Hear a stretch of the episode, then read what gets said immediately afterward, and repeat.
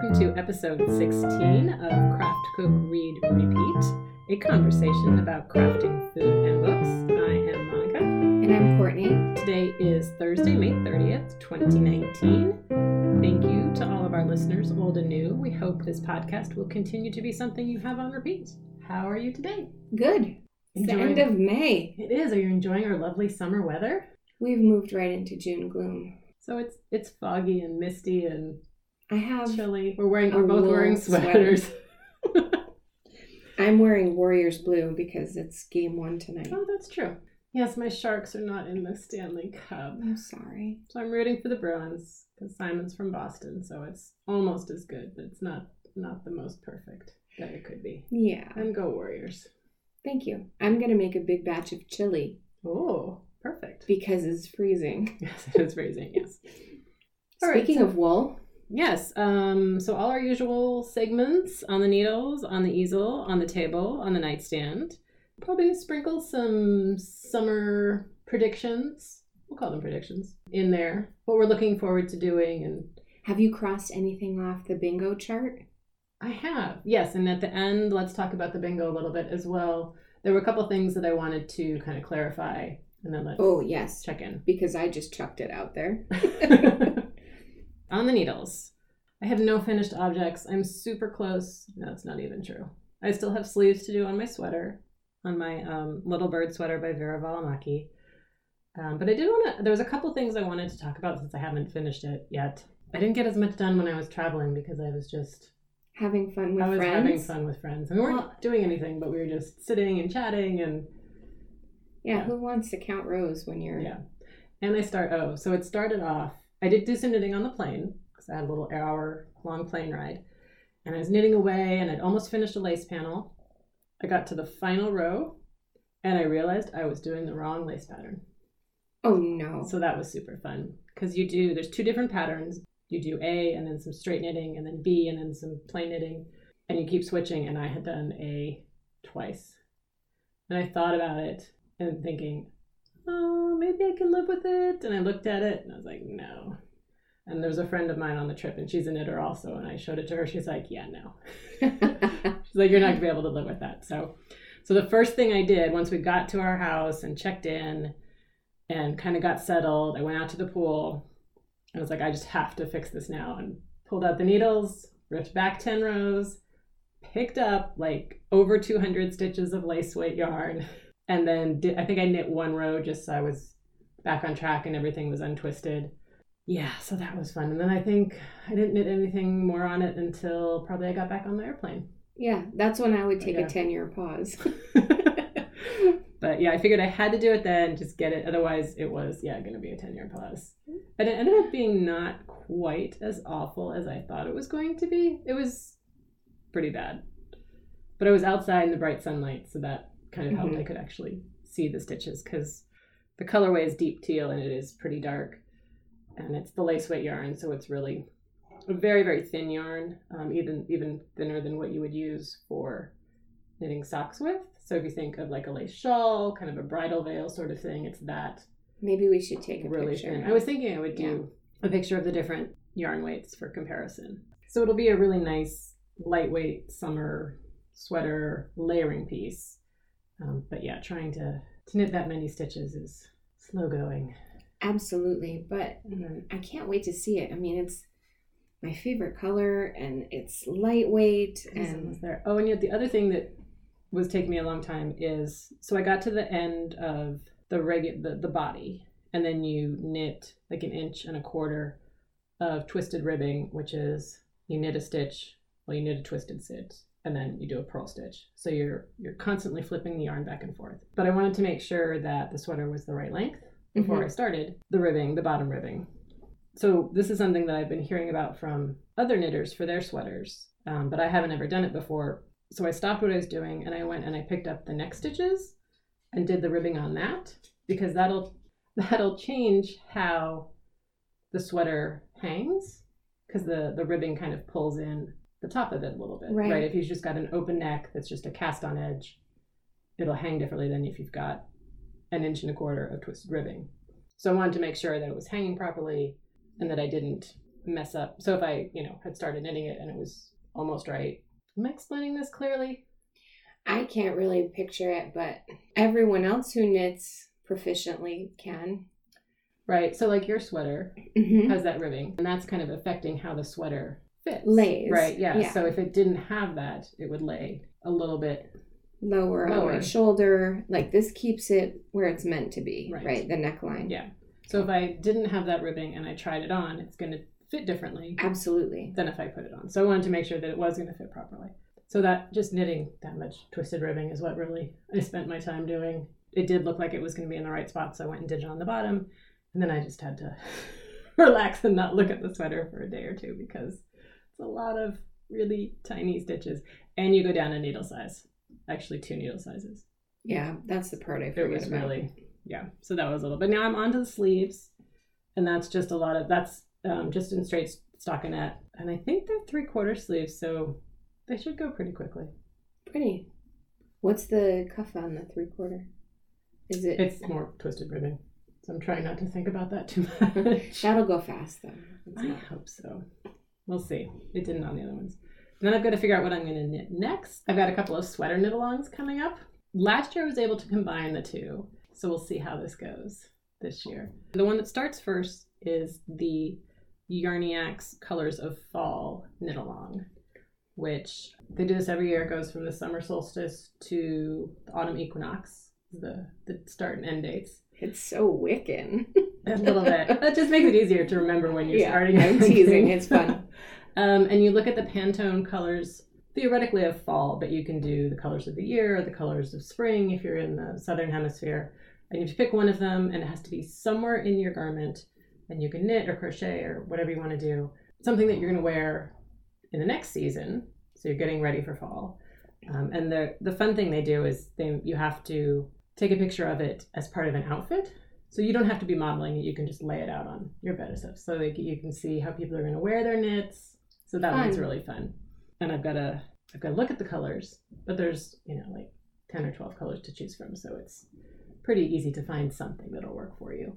I also have the four day sweater knit along coming up. Have you heard about this one? I mean, did I tell? Because I did it This last mar- year. The marathon one. This is a sprint. Okay. Yes, it's you're right. You're right. You're right. So this is with Marie Greene, and this is the third year I think she's done it. This is, and I did it last year, and she had some design deadline, and she just wanted to see if she could knock out a cardigan in four days. She had a long weekend. Um, it was kind of just a personal challenge to see if she could do it, and apparently a lot of people thought that sounded kind of fun.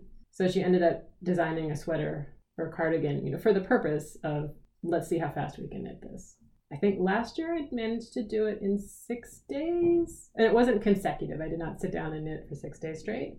Although I was on vacation, so I did A big, a yeah, big, big, chunks. big chunks. But it was like you have two weeks to do the whole thing. And if you're knitting a larger size, then you have more time to knit, um, like five or six days. So much time. and the sweater is designed, I mean, it's in worsted weight wool, which is kind of a bigger size. Last year it had three quarter length sleeves. There was a button band, but no buttonholes. It was a really simple pattern that was easily memorized, so you could just kind of knit. It was raglan shape. You know, there was not a lot of shaping, nothing complicated. So, and her thing is like, I don't want anybody injuring. This is kind of a personal challenge to see Yeah, we don't want you to bring on stretch- carpal tunnel. yeah, stretch yeah. your knitting skills, see what you can do. You know, if you don't finish in two weeks, then great. Like finish it when you can, but see, you know, if you have time and are able to see what you can do. And it's a really cute sweater. And then, so she released the pattern already, and signups are still open. And I was a little worried because it starts July 1st, July 4th. Anyway, someplace I was going to be um, away from Wi Fi on vacation, but away from Wi Fi. So I was kind of bummed about that, but it's worked out. The pattern will come out before I leave, and then the actual knit along will start when I'm on vacation. So I just have to wait Yeah. to start. But last year, because of the colors and the yarn I was using, I was able to combine the two knit alongs, which is always a fun thing to do. So we'll see. I haven't quite decided what I'm going to do. Maybe I'll just knit two sweaters, two different ones, Fun. as one does. I contemplated knitting um, this week when I was at the baseball championship games hmm because I needed a hat. Yes. So I ended up wearing one of the store bought Giants hats that my guys have. Mhm. And it's like super tight and it has a pom pom on top and it says, you know, Giants right on the front. And my problem is, is it doesn't fit my hair. Like I need a hat that I can. I have a lot of hair Yeah. that I can put, So you need a slouchy one. or it needs to have a ponytail opening Oh, in the back. Those, they have those Yeah. you could do that. I still want the pom pom on it too. So Oh, that could be tricky. I think I you need to go slouchy. no, then it looks. I don't know. I just want all that hair tucked up inside. Yeah. But I did wear a hat for two days in a row, freezing at a ballpark. How about the sweater? Me Made May is almost over. Well, I don't know if it's going to happen. You made progress though? I made progress, Good. But I still have so far to go. I mean, all of these sprinters would laugh, but it takes me a long time. I feel like I ha- even if it's stuck in it, I have to like watch what I'm doing. Fair enough. It's not in muscle memory quite yet. No, for sure not. Right. I could probably draw it faster than I could With all the individual stitches. Uh huh. Okay. Um, and I think that's it. Oh, Simon did get me some beautiful yarn for Mother's Day, so that might be Bravo. my next project. It makes um, so it's a skein, a full skein of like a light gray, and then a mini skein collection from, and it's all from Hiloco. Uh, The colors are just beautiful. yeah, it's kind of a speckly rainbow, Mm-hmm. I guess. And so the pattern is rainbow wings. The designer is Knitting Expat, or at least that's her Ravelry name. The pattern is part of a mini skein knit along collection she's doing, so you get a pattern each month. And this is, I think, the second pattern. There's a cute cowl or hat pattern. Anyway, so I decided to join it because it wasn't that expensive, and I do have lots of leftovers and a couple of mini skeins. Yeah, you need Um, patterns for all of these. Yeah. Mm-hmm. So anyway, so the shawl is really I think it's a triangular shawl and the rainbow does kind of a swoopy Fun. thing. Yeah, so I'm pretty excited about that. So that might be my next project. Kind of tide me over until the The sweater sweater. alongs yeah. kick in. The Yeah. sweater sprints. Well, the fall Sorry. one isn't well, I guess for you it's a sprint. Um, It's yeah. only three we have three whole months. It's all running. Plenty of time. that's true. That is true. So that's kind of what I'm looking forward to. And I have another baby sweater that I need to do. Need to, want to do. We have another baby coming in the family. And then um, my Alaska cowl, I need to Oh yeah do that too. So I have plenty of things to be keeping me busy coming up. Mm-hmm. So I have to finish I know the feeling. this sweater, which I really want to do. Good. So on the easel. The easel. Let's see. I am doing my 100 day project. I think I might be a day behind. We lost power. Oh no. So I think it was sometime last weekend on Sunday. We had taken a family hike. We're all breaking in our new hiking shoes for our summer trip, which I don't think I've talked about at all, but we're headed to the Italian Alps in part, and we're doing some Dolomite hiking. This is kind of tricky for me because I have this terrible knee and I have to be careful. But we got new hiking shoes. We were breaking them in. We came home from our hike, which was, you know, my knee was kind of sore, and the power went out. We brought down like some of the camp gear because PG&E said that it wasn't going to be back on until 11 p.m. And this was at 5 p.m. So we I drew by camp light Nice. in my bed with my knee on ice and I didn't paint it till the next day. So now I'm a day behind. But anyhow, I am doing teal or turquoise this week, which is my favorite Your color. favorite. And I think I'm going to paint that house that's right diagonally across the block, right, you know, a block away. There's a teal house Mhm. with terracotta. I have several teal houses that are contenders for this week, but that one is great because of the terracotta contrast. Yeah. I like it. And it's a corner house, so you can do a neat perspective.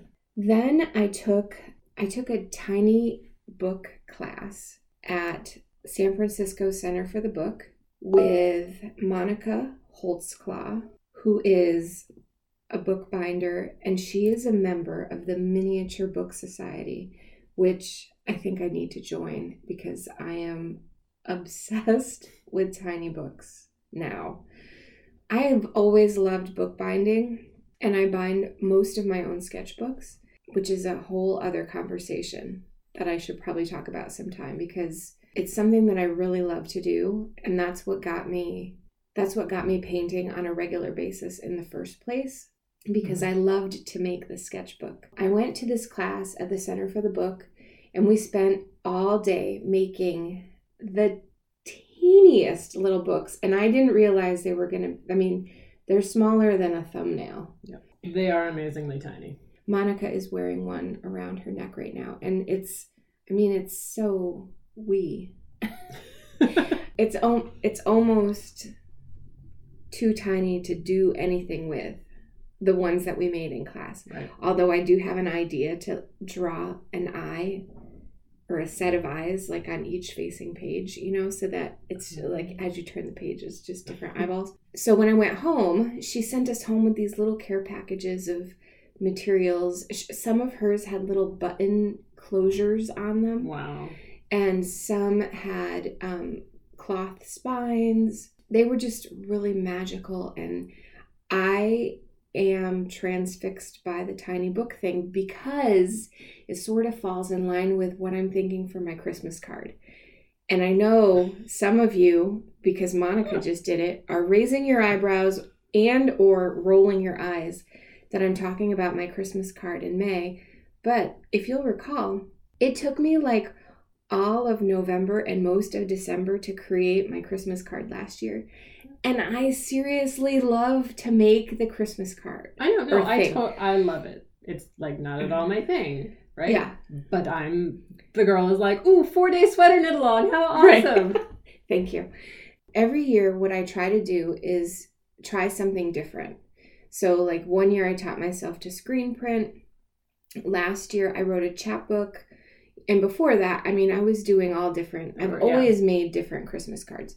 So, this year, while I still want to do another chapbook, I'm trying to think of how I can bring in a new technique to make it a challenge for myself. But Because that's what you want in the holidays. yeah, exactly. Thank you, Monica. So it doesn't, I mean, it might end up being another chapbook like last year because I loved that whole process. But my my big takeaway from last year was I started it like 4 months too late. It was Hmm. crazy. It was crazy. So I'm really trying to think about it now.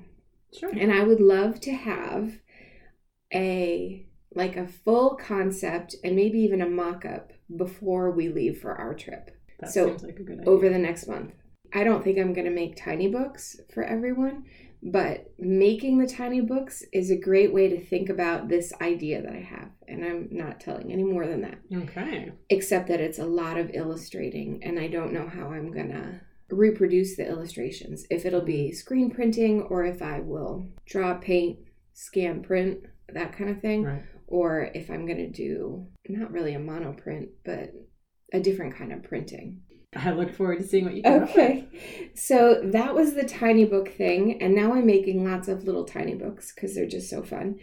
And I also made you and me Mhm. our travel books for the summer. Yes. So this is from Ali Edwards, who is um, a memory keeper out of Oregon.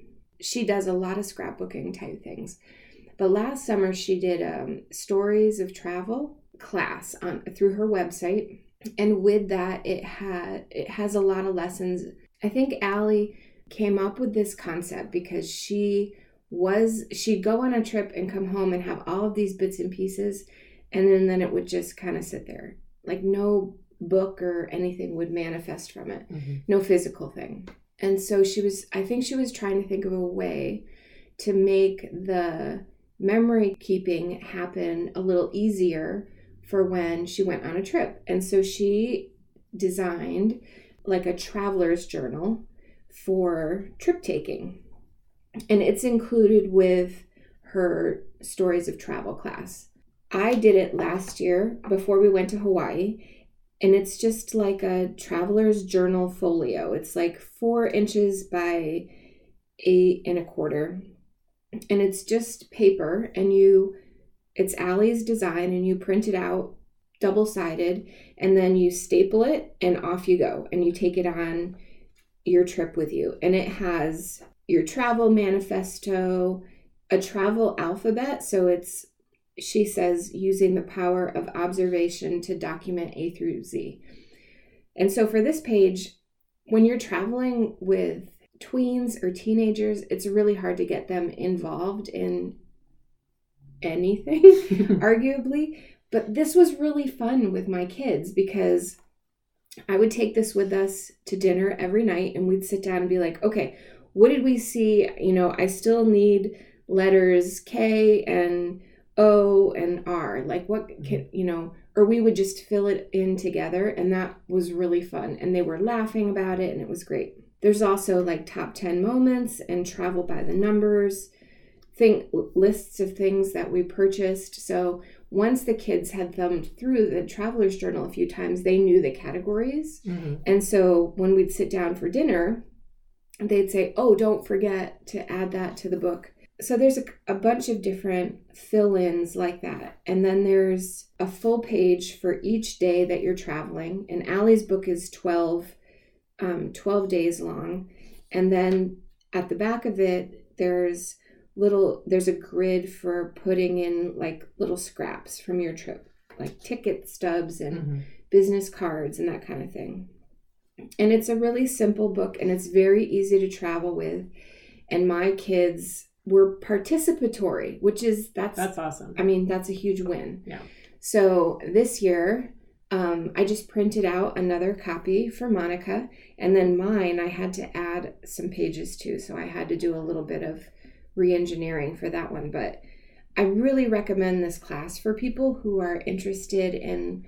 Um, it's not really scrapbooking; it just feels more like memory yeah. keeping or journaling, and that's at the Ali Edwards website and we'll put a link for it in there. Yeah. And I love it because it is while you're in the moment. Uh-huh. And I generally do photo albums. I use Shutterfly when we come back and I'm pretty good about keeping up to date on that. And we've also for a while now we've been doing on the way home flight or as we're going in the car or whatever, um, we try and do our top 50 moments. And if you do that many, you have to get pretty specific yeah. about whatever event. Like I really like the time when we had the mint chip ice cream with the rainbow sprinkles. I mean, you're really you're digging into all your memories, but it also that does get a little repetitive and yeah. The kids aren't as into it. They're, you know, it's like, oh, we're traveling. I just want to look at my video games. So I really like the idea of doing it while we're there.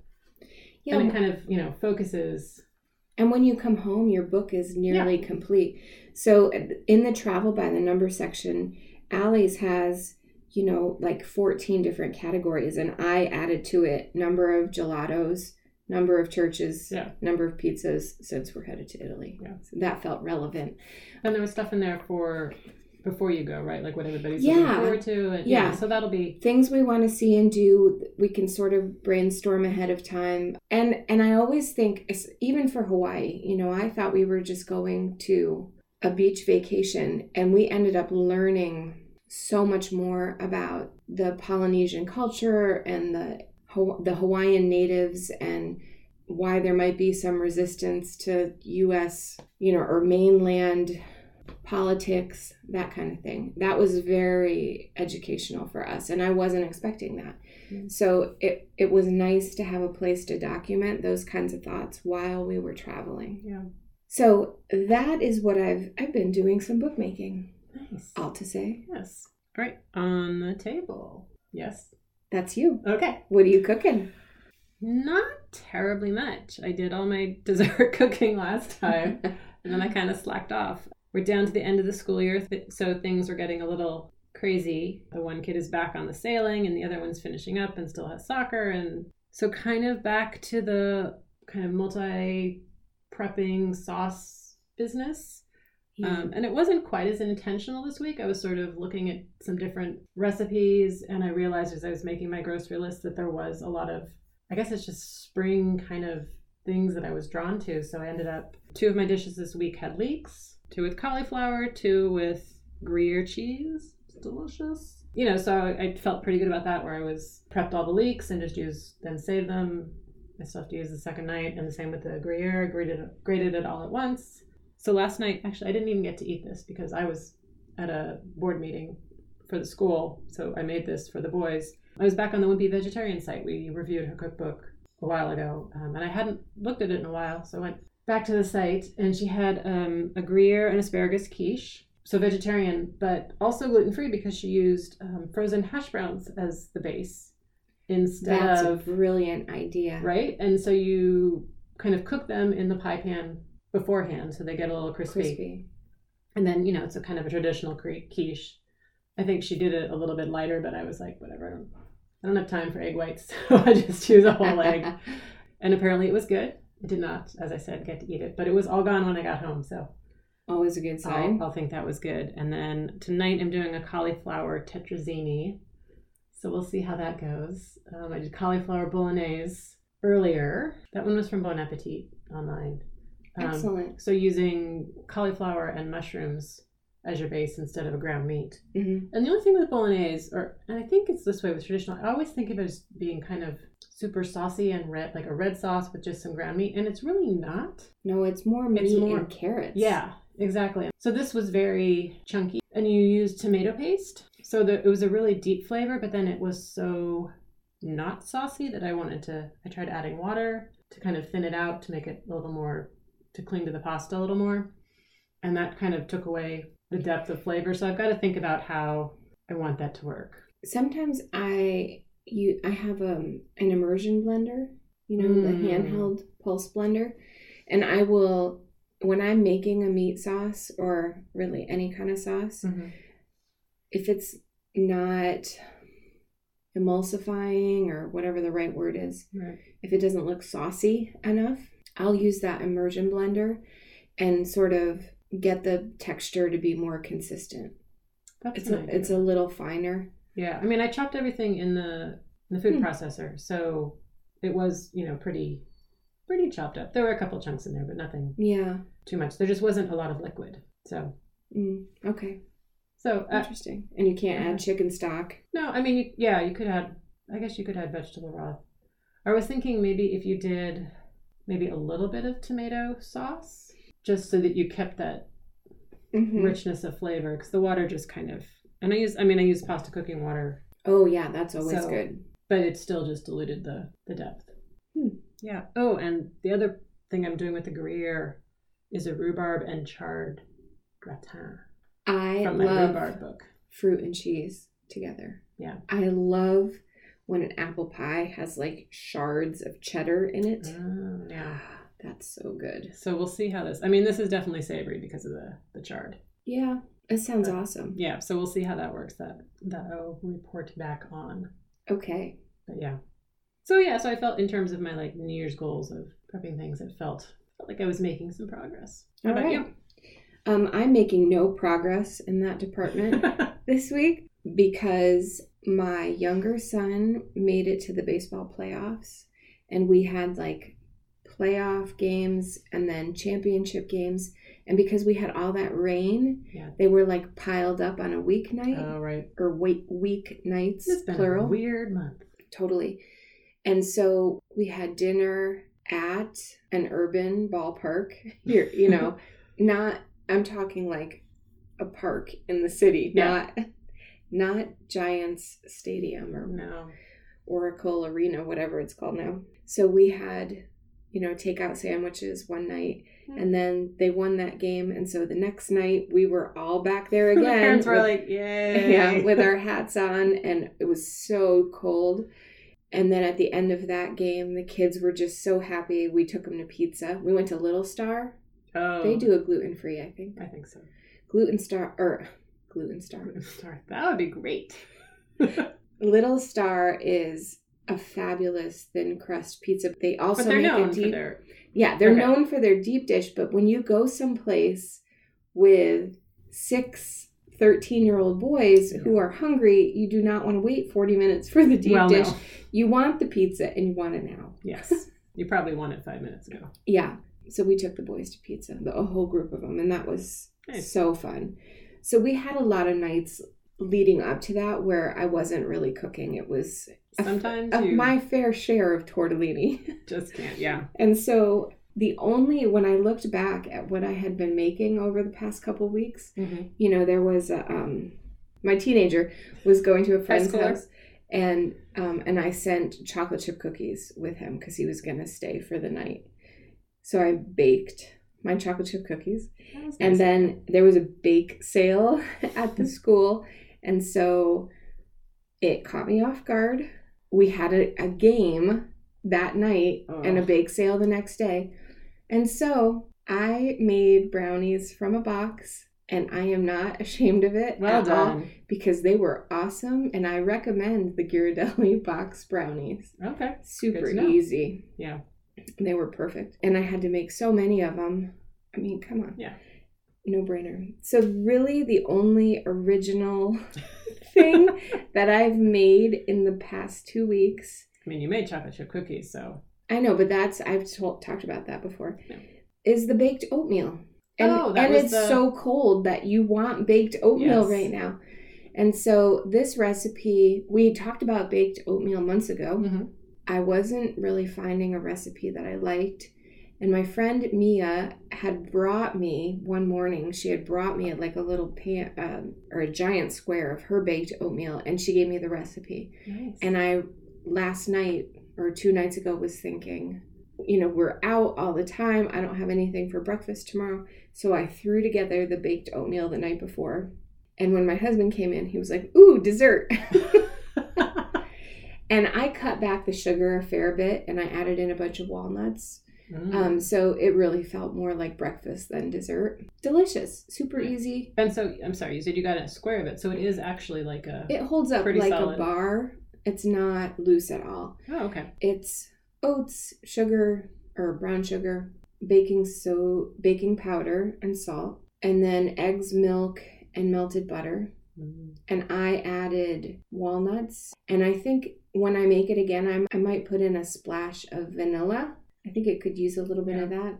And I think I put in maybe a heaping too much of oats. A heaping too much. That's my official measurement. Yeah. Um, it was a little bit dry, but that was my fault because I always think, oh, more oats are better. So What size pan?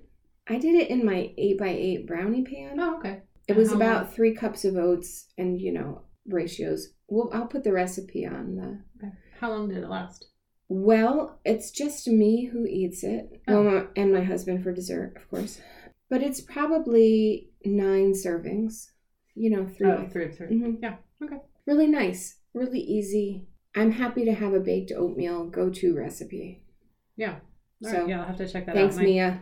my people do like oats, so maybe I'll Mhm. try and. Yeah, it, it, it seems really versatile and you can do a lot with it. You know, add ins and that kind of thing. So that is it. Well done. Well, so let's talk about what we're looking forward to for the summer because we did that in the spring. What kind of things we were looking forward to cooking. And our summer is weird because, as we've mentioned, it's not hot. No. We get the fog. We're right on the ocean. It's a marine layer, whatever it is. So it's, you know, the magazines come out and they have all the lovely pictures of people grilling and having Yeah. fresh corn. And we've got a wind and fog whipping down the avenues. So it's, I know. I It's feel odd. like but then we should be Southern Hemisphere just for June and July. Yeah. But then we go visiting places and it is like the kids are off of school, so it's a whole different kind of dynamic as far as what they're doing. There's not so much stuff, or at least my house is not so much stuff at night. It's all Yeah, same. they're still doing stuff during the day. I'm definitely stealing one of your ideas. The kids cooking. Uh huh. So my mom started this and she would make during the summer. My sister and I can't remember if we each had to do it or we could do it together, but we each had to make dinner once a week during the summer. And now that I am a parent, I realize how much more actual work that is for her.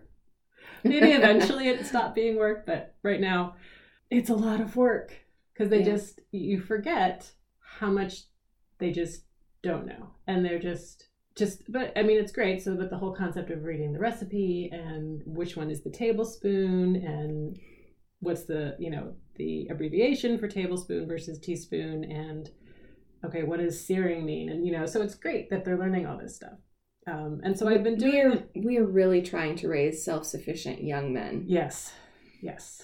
So it's been good, but it's hilarious what recipes they pick.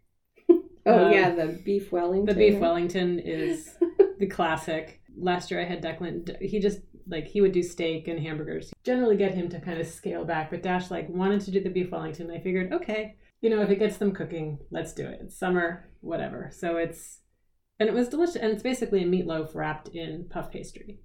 Um, it's really good, and I think he's gonna want to do it again. Oh, and my other rule is they can only pick pasta once Oh, I like that. because otherwise they would just make pasta, which would not be a bad thing, but we don't eat that much pasta. So, and I and I've done it where they it's if they have camp that week, they don't have to do it because then, then they're gone all day, but we might have to revise that because real life, you go to work, you come home, you still got to make dinner. That's right. I was thinking they would pick like scrambled eggs and Breakfast for dinner. My guys like that. simple. They want to do simple things, but nope, they're like Jamie Oliver. Let's go complicated, baked brie, and Oh my gosh. they're interesting. Love it. Yeah. What do you think your guys will pick? I think Nathan will make ribs Oh, that'd be good. for everyone. Although that means a lot of ribs because he can eat so many on his own. Yeah. And I think my younger son, Matthew, he would probably surprise me with something. Like beef Wellington. Yeah. Now I'm I'm curious. Yeah. Well, one of the things that we talked about for our travels was Italy offers so many cooking classes, but oh, it's Oh, right. you know make your own pasta or I didn't really look at the list, but my husband found a Napoleon and cannoli class and the kids were much more on board with the dessert Yes. making than they were with arduous pasta making. Yeah. So that might be something that we do.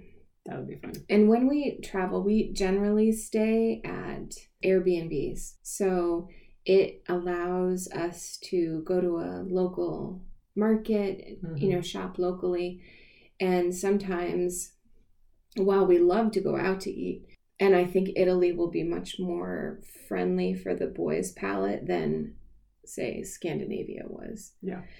We probably will cook in a little bit here and there. And that is always fun to go to a foreign grocery store and try something new. Cool. Yeah, I don't know what else. Are there any foods you're looking forward to? I love risotto Oh, for when we're in Yeah, Italy. yeah, sure. and maybe oh i did pull out uh, my paella pan thinking Oh. of risotto that's something that i like to make in the summer Oh, sure. Yeah. with everything you know all the vegetables all the seafood and a really nice little bit of sausage maybe Mm-hmm. but that might be good for one of these game nights you Yeah. know that with the warriors stuff happening so paella and we eat tons of zucchini in the summertime even though we can't we don't really grow them here or i don't grow them here i grate zucchini for everything you know a base for a sauce or into a frittata or as a side to some chicken or you know everything so Have you done it grated raw with like a vinaigrette? no, I to always saute. I always Yeah. do a, a really light saute. Oh, okay. Kind of almost like a pickle. Ooh, fun! Yeah. Um, and that's I really like that. It's just it's a totally different flavor from. Is it in the little zucchini cookbook? The- there might be one in there. I don't I think have that's that where. I've, I don't think that's where I got it from. I can't remember. I've seen it a couple different versions. One where you grate it. One where you do big. Um, ribbons. Yeah. That would. Sorry, I'm making a ribbon appealing gesture, Yeah, and I couldn't think what word I wanted. I have Yeah. one of the. Because my people are not big zucchini fans, but Yeah, that seems to be the vinegar kind of makes it a different enough Mm-hmm. taste that they will accept it. I have a a zucchini spiralizer, but that thing just really hurts my wrist because it's just a manual Yeah. one. Unless somebody else is willing to stand there and turn Spiral. zucchinis for twenty minutes, I just grate it. Yeah. it's the same. Yeah, I think the one I'm the recipe I'm looking forward to making.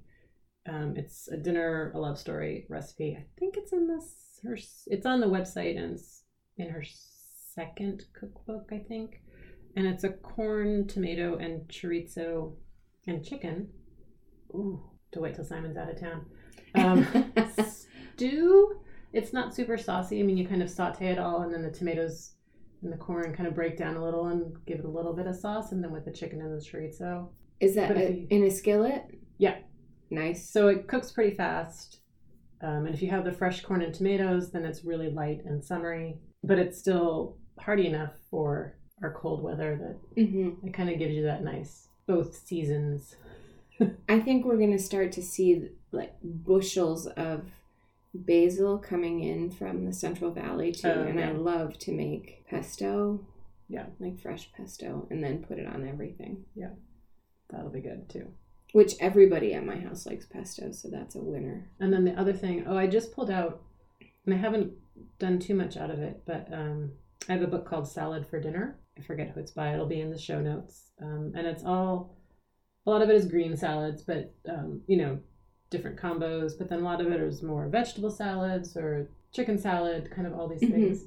Um, so I was looking through that, and there were a couple of ones that I thought I might pull out because it is so modular. Yeah, right. yeah, so I can, you know, mix and match for all my various dining needs here. So yeah, and I thought that would be a good kind of summer summer meal. Sounds good. Yeah. Bring it on. I'm gonna make chili tonight. I know. so cold. I say this like salad. It'll be great. Every once in a while we have nice weather. I know. It's like 48 degrees out. Yeah, it's true. I think my heater went on the other other morning. Like really crazy. All right, on the nightstand. What did I read? I finished both the books that I was working on last time. So I finished Overstory by Richard Powers, which is the tree one, and I really liked it. Phew. Yeah. Relief. Yeah, so this is the one. It starts off, it's like nine or ten little chapters, each about a different person and kind of their early life, and there's a tree in them. Associated, yeah. And then it all kind of comes together and they shenanigans ensue. I haven't said that in a while. I there we go. they were shenanigans. Um, but it's also the story of trees and how we're losing our forests and what that's going to mean for people. And and it was making me think of Unsheltered, the Barbara Kingsolver one. But I didn't feel like I was being yelled at. And I was trying to figure out why, because there was some preachy parts in that in Overstory. And so I was trying to figure out what the difference was, and I did not come up with a good answer. I was wondering if you would if you would notice that. I didn't notice that, but it's so smart of you to to see the correlation. And they're both very environmental horror story stories. Yeah. Hmm. Oh, I think in part because of how the tenor of the Richard Powers is it's a much broader lens, right? And so we are looking at it from historically that's true. look what we did to the trees, yeah, and the main part of the action takes place early '90s, right? Which so is it's also at a remove. yeah, And I feel like the characters he gives us are doing their they're doing their best. Right. You know, without all of the knowledge that not that we have any more knowledge in some cases, but Mhm. whereas the character in Unsheltered is really just strong arming you. Uh, Like we are all in on the same page, you know. Like Yeah. We're I don't know, I just felt like she was preaching to the choir unnecessarily. and Overstory, the characters were a little bit. They weren't all ideal people. I mean, they had they had flaws. So the message is good, but that's not the way to go about it. So Yeah. you kind of inform yourself. But um, I really liked it, and I really wanted to go up to Muir Woods and look at the redwoods. Like, I know. we need to go see some trees this summer. Yeah, I I was so compelled by that overstory that I th- considered a hundred day project where I j- just drew nothing but trees. Yeah. I mean, I was really into that book. It it moved me, um, and I ended up getting a couple tree guides because of it, so that I could read more about invasive species and common diseases that afflict some of our classic American trees and um, and I just wanted to be able to identify trees more easily. I mean, I love a book that is well written and sticks with me and then nudges me to pursue some curiosity about it. Right. I mean, that's really fulfilling. Yeah, that takes you down a rabbit hole Yeah. or something else. That's always fun. Yeah. Yeah. No, this was this was a beautiful, beautiful book. I thought I really, Good. I was really glad I read that one. And then I made it through Black Leopard, Red Wolf, and I was so glad I did. Oh, really? It was really, really good. Okay. Yeah. And then I just realized it's part of a trilogy. Yeah, I knew going to- that. I didn't realize it. And it doesn't at all feel like a trilogy. I got to the end. Oh. I didn't realize that it was going to be a trilogy until I went to put it in Goodreads and it said, you know, Book number one. one. Yeah. Yeah. Um, did not at all feel like that. Um, so I think, you know how like HBO, they'll have a new series and they put all of the things in the first two episodes, like all the sex, all the drugs, all the violence. and then they kind of sit back and they get into the show and the characters and they'll have some you know stuff going on but it's part of the story. That's kind of what happened here. Okay. so the beginning was like i don't know if i could do this. But the writing was really good and the story was really good. That's interesting. and so i got into it. And it's still there's a lot of language. The world he's depicting is pretty harsh. So Yeah. the harsh language it works. Is it absolutely necessary? I don't know. It's not my thing. But the story was good he goes on a quest. There's a, it's they're searching for a lost child. There's monsters. There's betrayal. There's all the things. Um, and i yeah and i really just wanted to see what was going to happen. Like you really care about this character and he's absolutely flawed. Kind of like those dark noir detectives the heart of gold but like very very dark. What was the word i want? Oh gritty. Gritty was the Mm. word i was looking for. So yeah so i ended up really liking it. I don't know that i would feel super comfortable with my 15 year old reading it yeah. at the same time i think i was 16 when i picked up my first trashy novel so or trashy romance What Uh, was it? Do you remember? it was a jude Deveraux Oh, I think something in Scotland. Highlanders, yeah. um, and I borrowed it from my grandmother, so. Busted. so I don't know that my mom knew I was reading it. Oh, hi, mom. Anyway, so so I guess you know it depends on your kid and what what they are into. I mean, it was definitely an adventure story. I'm definitely glad I I made it through, and I'm looking Great. forward to the next one. Great. And then I just started Gingerbread by Helen Oyeyemi. And she wrote, she's written a bunch of things. Um, the one I've read is Boy Snowbird. I've never read anything. Yeah, her. she's, I want to say she's from Nigeria. Anyway, she writes in this kind of almost mystical, mystical's not like a magic, it's kind of magical realism. Okay. So that these kind of beautiful stories with sort of weird stuff happening. So the the characters in this one, there's a grandmother, mother, daughter, um, and they live in London. The daughter's in high school, and she doesn't really seem to have friends. She's kind of quiet. And the mom and the grandmother came from this land that Wikipedia says doesn't exist. That's just fictional. And they're like, well, we're from there, so obviously it does. So there's that kind of weirdness. And then she makes gingerbread, and it's kind of not quite magical, but there's something weird about it, and it's you know recipe from their homeland. And I and the mom has a friend named Gretel. So I think the synopsis says there's it's sort of a retelling of Hansel and Gretel, and not exactly a retelling. An adaptation. Yeah. Yeah. So I'm not terribly far into it, but it's just I love the way she writes. It's just sort of weird and magical, Okay. and and much less cursing and, and things than the book I just finished. So well, I'm interested to hear more about her as an author, and so let's circle back around to that next time we record. Yeah, I- when you finish. I'm far enough in that I I feel like I can't say too much about the plot because there's some mm-hmm. some changes going on pretty quickly at the beginning. But I really I remember and actually I can't even remember anything about what the boy Snowbird was about, except that I really enjoyed reading it. Mm. Plots kind of tend to go out of my head, but when I saw I think this is her latest book, and when I saw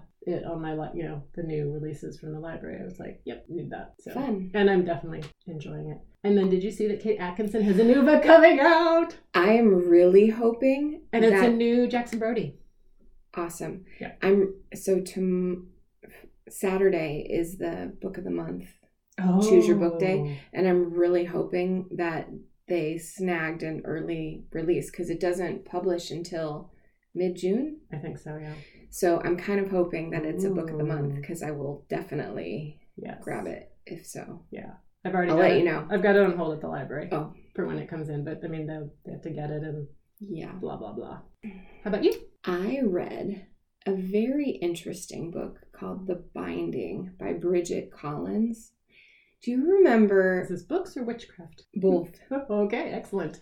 Love How it. do you like them I love it. Um, do you remember that author Sarah Waters? Yes. She wrote the Gothic Mhm. Victorian eh, kind of dark stories. Yeah. Mhm. This is kind of like that in, in terms of uh, atmosphere. Okay. So I was taking the mini, the tiny bookmaking class Mhm. and then picked up this book, The Binding. And I thought, oh, how fun. I'm making books and I'm going to read about making books. Right. La la la. Not so much. Whoa. nope. Usually, when I read about books, it's all the magic that a book contains and how you can get lost in the world. And, you know, books are wonderful. Not so much in this scenario. The books in the binding, it's that. What's the best way to describe this? When I was taking, doing my MFA in fiction, Mhm. every fiction class would say, you know, I had professors who would say, I don't want to know if this is based on your life. This is a fiction class, and we can't critique it as well as if you tell us that this is true. It can be based in reality, but like you have to be willing to edit it and make it a good story. Right. Well, this world of books, all of the books are based on people's secrets. And so Mm. a binder is somebody who can extract a secret out of another human and it falls into a book and then they forget about the secret. So there are some people who walk around who have been bound and have forgotten what it was and then their secrets are meant to be locked away.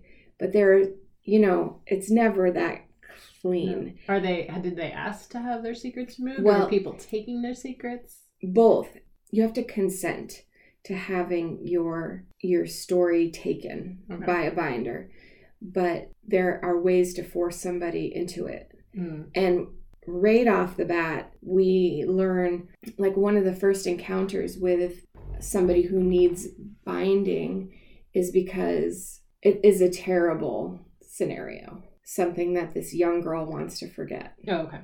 that kind of thing So a trauma more than like I Oh, killed yeah. someone and I. Yeah. I mean, most of these things that people want to forget Mm.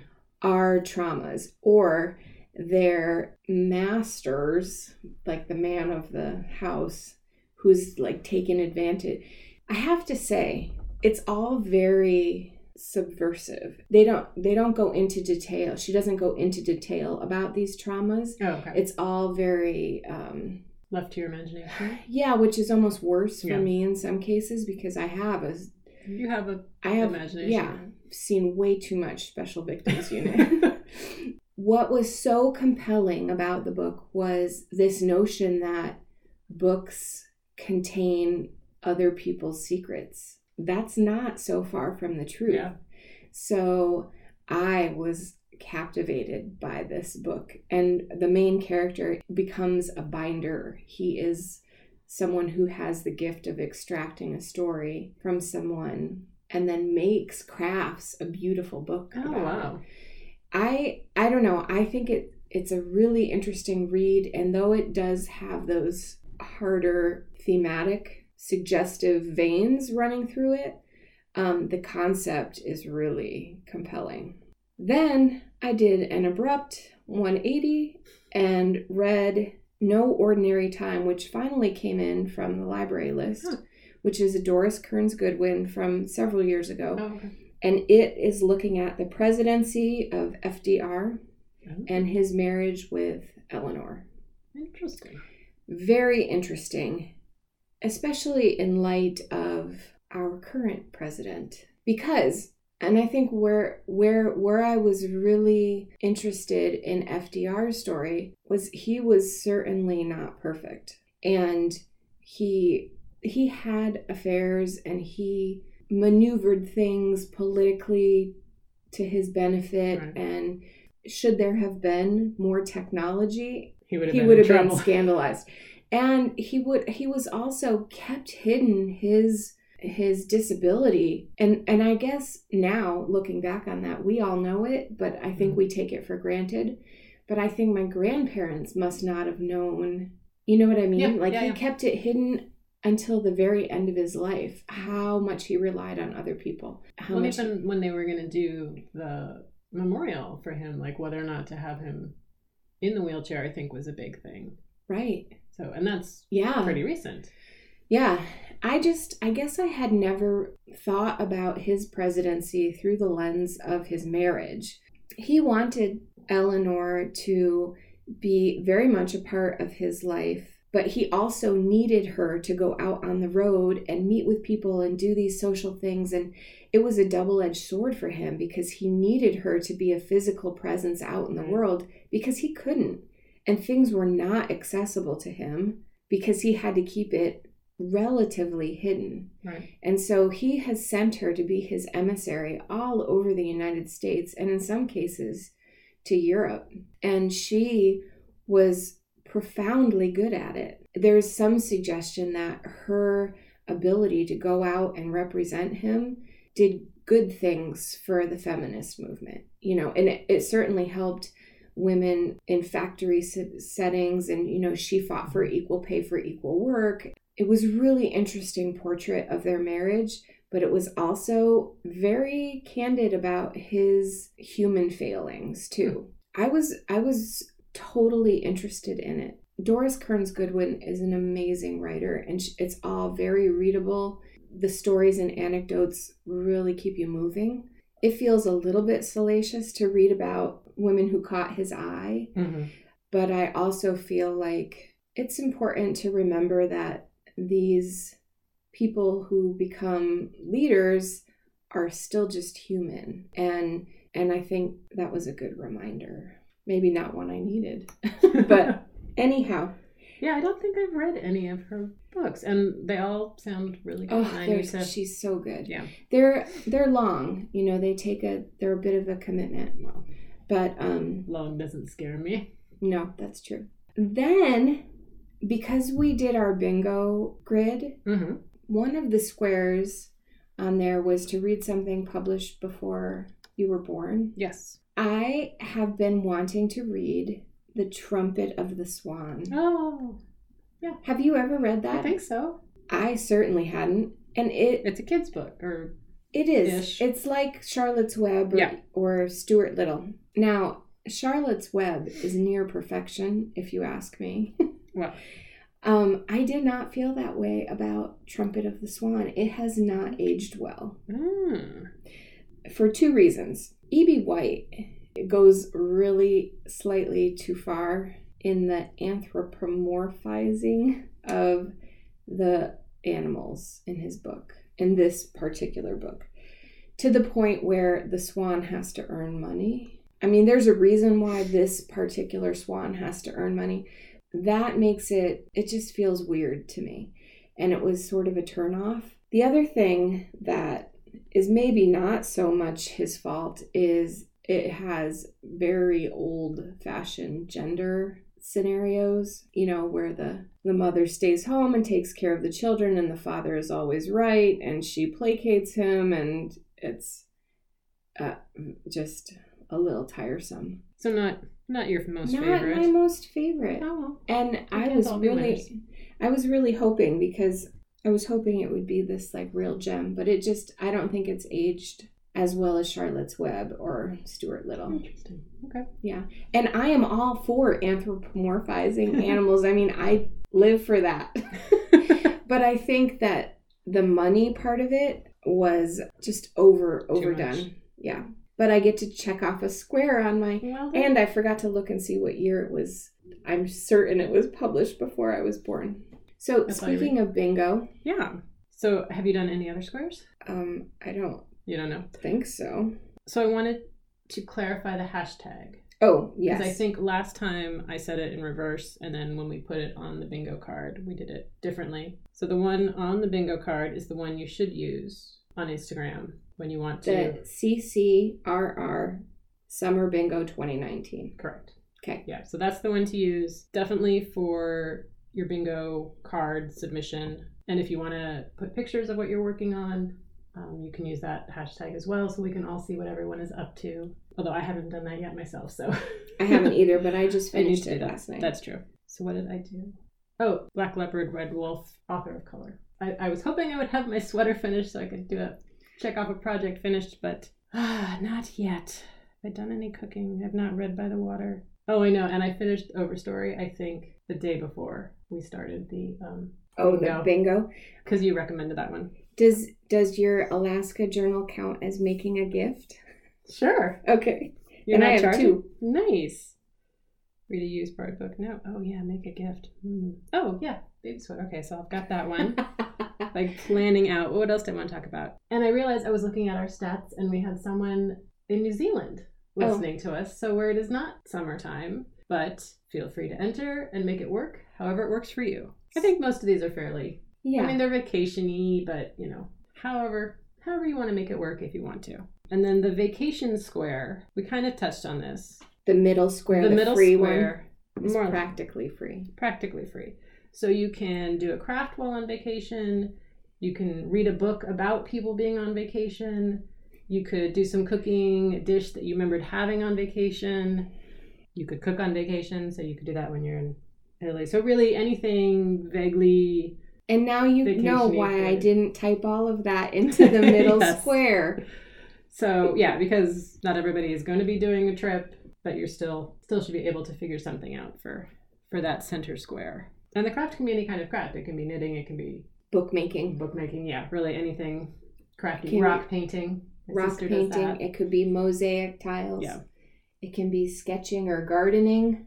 So yes, we do hope that you will post pictures of what you're you're Yeah. doing, what books you're reading. And we have stuff. this awesome little prize box coming together for some lucky Yes. bingo winner. I do. Yeah. Monica's like, what?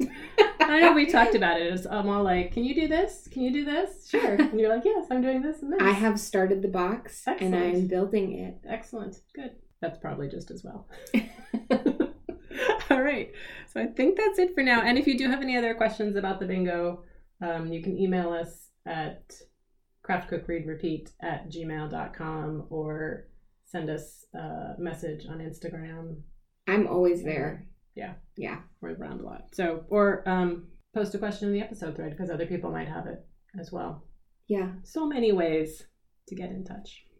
All right. So enjoy your summer or winter or whatever it's doing in your I Part know. of the It's world. practically winter here, so we feel you, New Zealand. Yeah. And remember to do something you love every day. Thanks, everyone. Bye. Show notes can be found at craftcookreadrepeat.podbean.com. You can find us on Instagram as Craft Cook Read Repeat or Cortney SF. That's C O R T N E Y S F. On Ravelry, I'm Magdon, M A G D O N. And if you have any questions or comments, email us at craftcookreadrepeat at gmail.com. Thanks for listening.